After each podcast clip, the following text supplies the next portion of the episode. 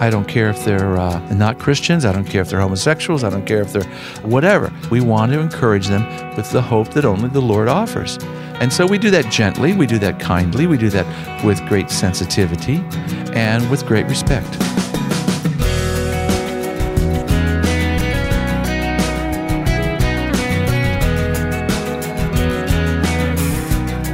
Welcome to this week's edition of First Person. I'm Wayne Shepherd, and my guest today is Bruce Sonnenberg, the founder and director of He Intends Victory, a ministry to those who are suffering from HIV/AIDS around the world. You'll meet Bruce in just a moment.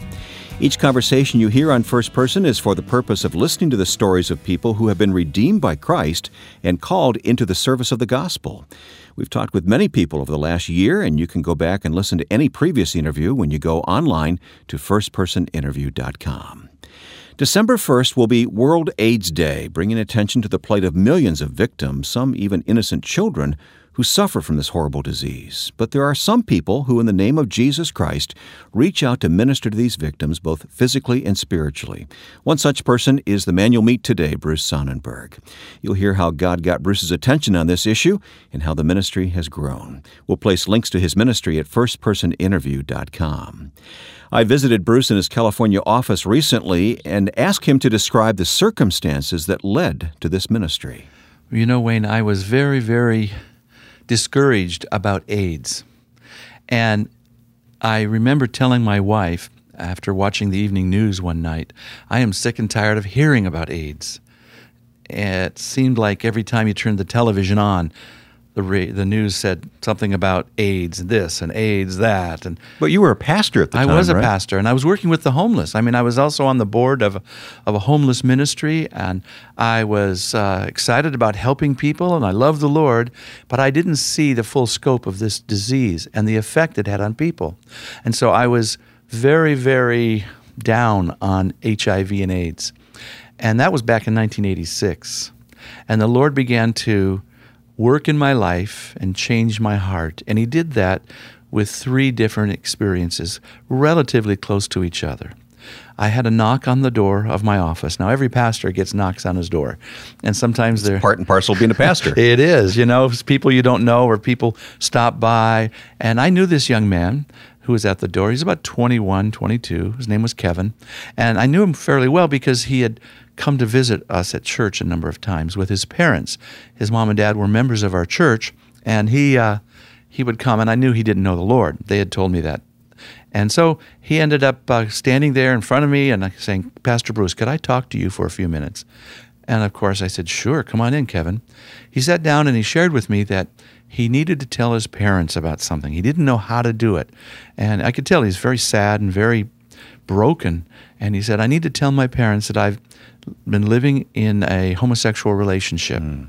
I, I, knew he lived in Hollywood and I knew he worked in the movie industry, but he said, I knew that uh, my parents were going to have a hard time not only hearing that, but hearing the fact that the man I've been living with just died of AIDS.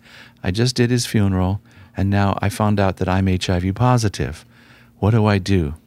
And of course, the first words that came to my mind were, "I'm sick and tired of hearing about AIDS." You know, but suddenly you have a face associated exactly with right. this issue. Yeah, that's what made the difference for me, and uh, my heart really began to break for Kevin. And so he shared me, with me his whole story, and uh, I'm glad to say by the end of that day, he had accepted the Lord, and he walked faithfully with the Lord for the next 12 years, because after 12 years, the Lord called him home. His parents were very, very blessed that he had come to know the Lord and uh, certainly embraced him, even though he was HIV positive. He thought they would reject him. Of course, they didn't, and they loved him. So that was number one. Number one. What was number two? Number two were two guys in our church who came to me one Sunday after church. They were both uh, part of the New Life program at the Orange County Rescue Mission. I was on the board of directors. Part of the program for guys who had given their lives to the Lord was to visit and attend churches in the area. And these guys had come to our church, and I knew them, I knew them fairly well. They had both been drug users, they shared drugs all over the world, and then they came to the Lord and had a real conversion. But in the program, they all had to be tested for HIV. And one day, one Sunday after church, they said, Pastor Bruce, can we talk to you for a moment? And I said, Sure, John. Come on, let's go talk over here, Joe. And they said, We've both been tested HIV positive. We don't know what to do.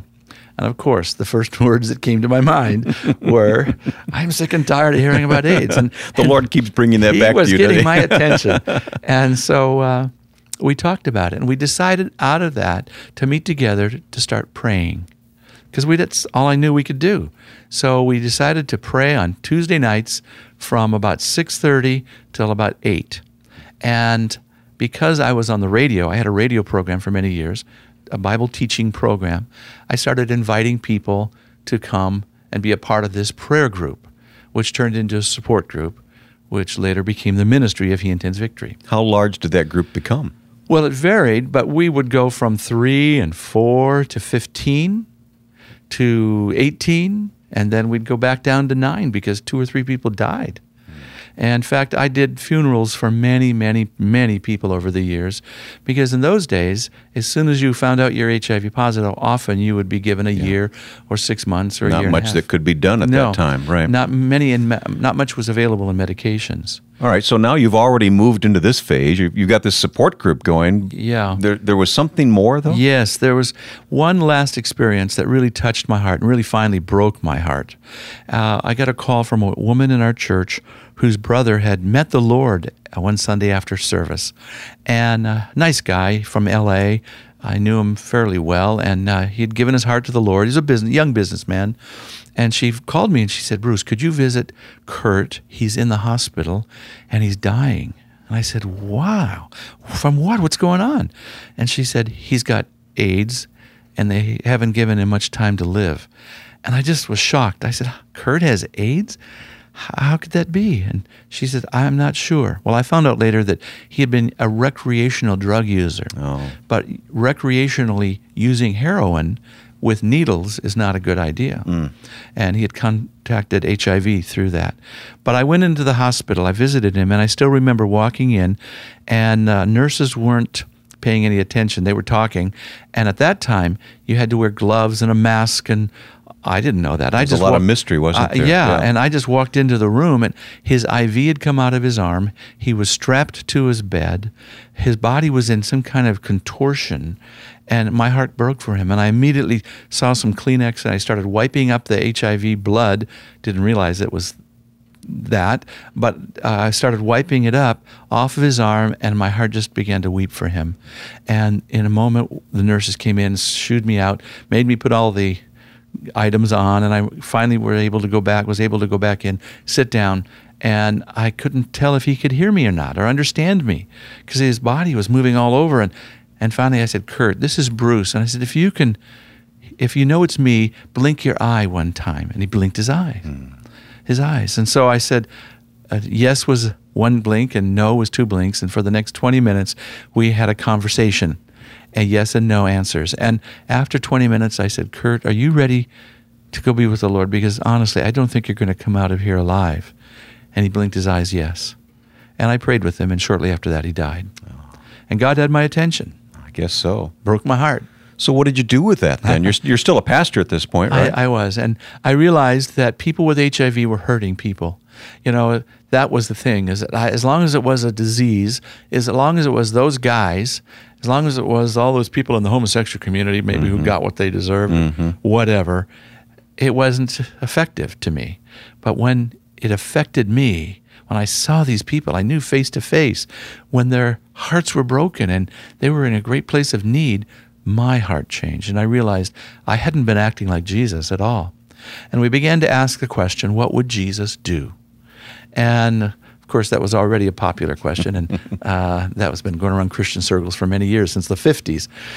Uh, actually, longer than that. Charles Sheldon, Charles- back in yes. the 1890s, wrote the book in his steps. Yeah, that's right. And so, anyway, it was like it was this place where I had an opportunity. I, I realized to reach out to people and share the hope of Jesus, because I found uh, for those guys in our support group, as they began to have hope, hope for eternity, not necessarily hope that their bodies are going to be healed or miraculously healed, but hope for eternity and sense that they had a value yet and that, that God still saw them as mm-hmm. valuable and I saw them as valuable and others could see them as valuable. That really made a difference in their lives and, and they began to change their view and live longer. Hmm. So you started what's now known as He Intends Victory. HIV. That's right. He intends victory. That's right. And it started with a number, three people in our support group. One of them was a hemophiliac. Now, he was the guy who got it because he took blood products. You know, hemophiliac, their blood doesn't coagulate, so they have to take blood products. Okay. And where you get the blood products are from donors, uh, people who donate blood. And at that time, there were no Mm-hmm. It wasn't tests. screened. It wasn't screened. Yeah. And so, a hemophiliac, most half of the hemophiliacs in the United States had HIV, and he was one of them. Uh, and so he was what, what was considered a HIV victim. He hated that term. he felt he was HIV positive. It was just part of his life. But Mike Hilton, another was Tamara Brown. Tamara was a party girl. She had been a party girl. And then she gave her life to the Lord and was watching television one day about people with HIV, and at the back of the program it said, "Make sure you're tested if you if you've done this, this, and this." And she thought, "Well, I used to do that nine years ago." And sure enough, she went down, was tested, and she was HIV positive. Her husband and her six year old son were not HIV positive. So she was grateful for that, but she became part of our support group. And then the third person who helped start their ministry was Herb Hall. Herb uh, was a, what we would call a former homosexual.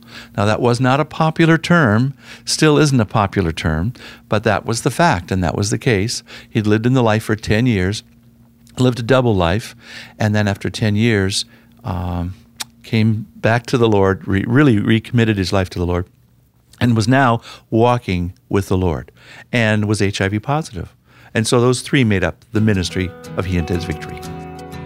We'll talk more with Bruce Sonnenberg about ministry to those who are victims of HIV/AIDS in just a moment. Next time on First Person, you'll meet the late Jacob DeShazer, who found Christ in a Japanese POW camp in World War II. The glory of heaven just seemed to fill that prison cell. And I knew I was born again. Newspaper reporters came and asked him, Why did you come back to Japan? You were mistreated in the prison. And so he had a chance to tell right away how God had changed his life. He was a Doolittle Raider, but Jacob DeShazer and his wife Florence went to Japan as missionaries. Meet them next time on First Person.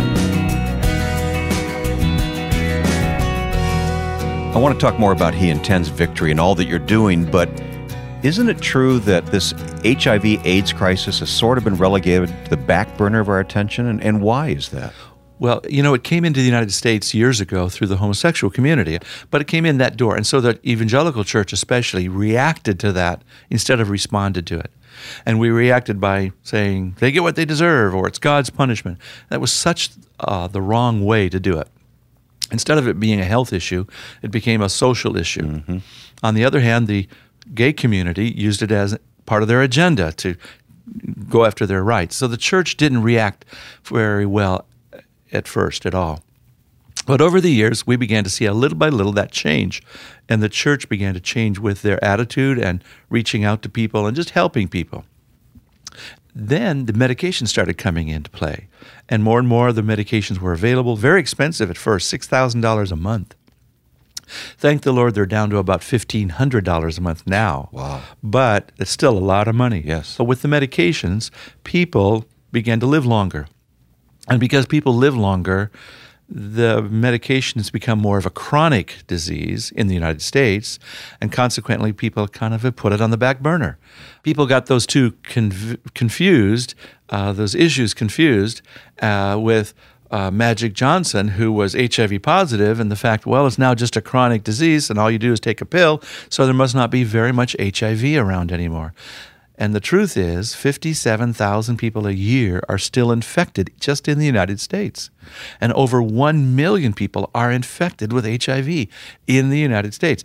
To bring that down to where we live, that means if you go to a church of 300 people, statistically, one person in your congregation is HIV positive. That makes it meaningful, doesn't it? Yeah. And so there's a, still a tremendous amount of people here who are facing this issue. Then, when you talk about all the people who are affected by that, you've got millions of people, millions. But how about the world? Well, there you've got HIV, and it doesn't just affect one group in the community or one uh, race or one nationality. It's all over the world. 34.4 million people are HIV positive. They have great needs, and I see it as a people group. And many of those victims are unwitting victims because their their mother was HIV positive, right. so they are HIV Yeah. positive. You have over 2 million children who are born with HIV.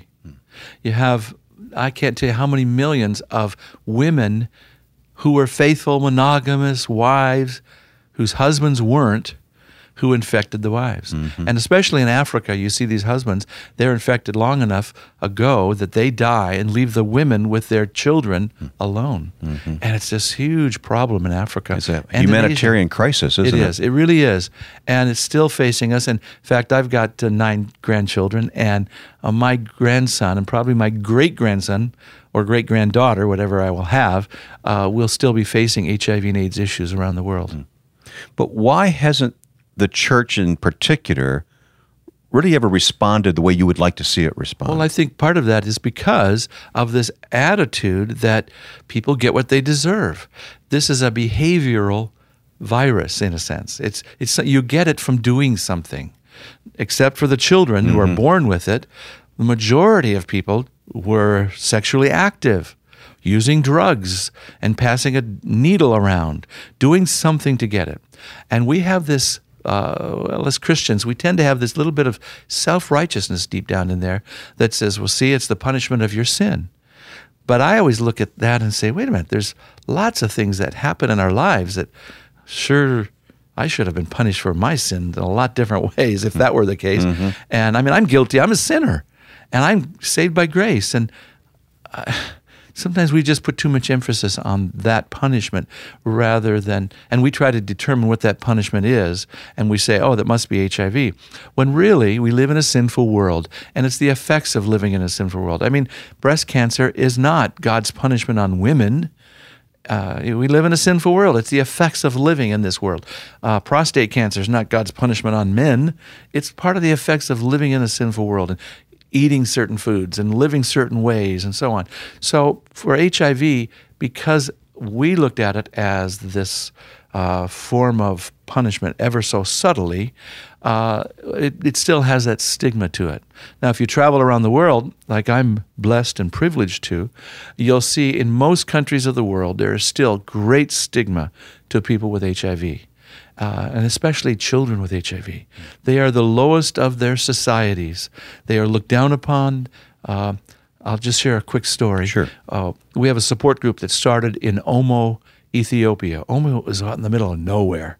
It's in southern Ethiopia. Uh, and so we have six women uh, and one man who came together because they were HIV positive through our country director who knew them and brought them together. And they all realized they had been kicked out of their churches for being HIV positive. The only one who could raise his hand and said, I did this to myself was the man.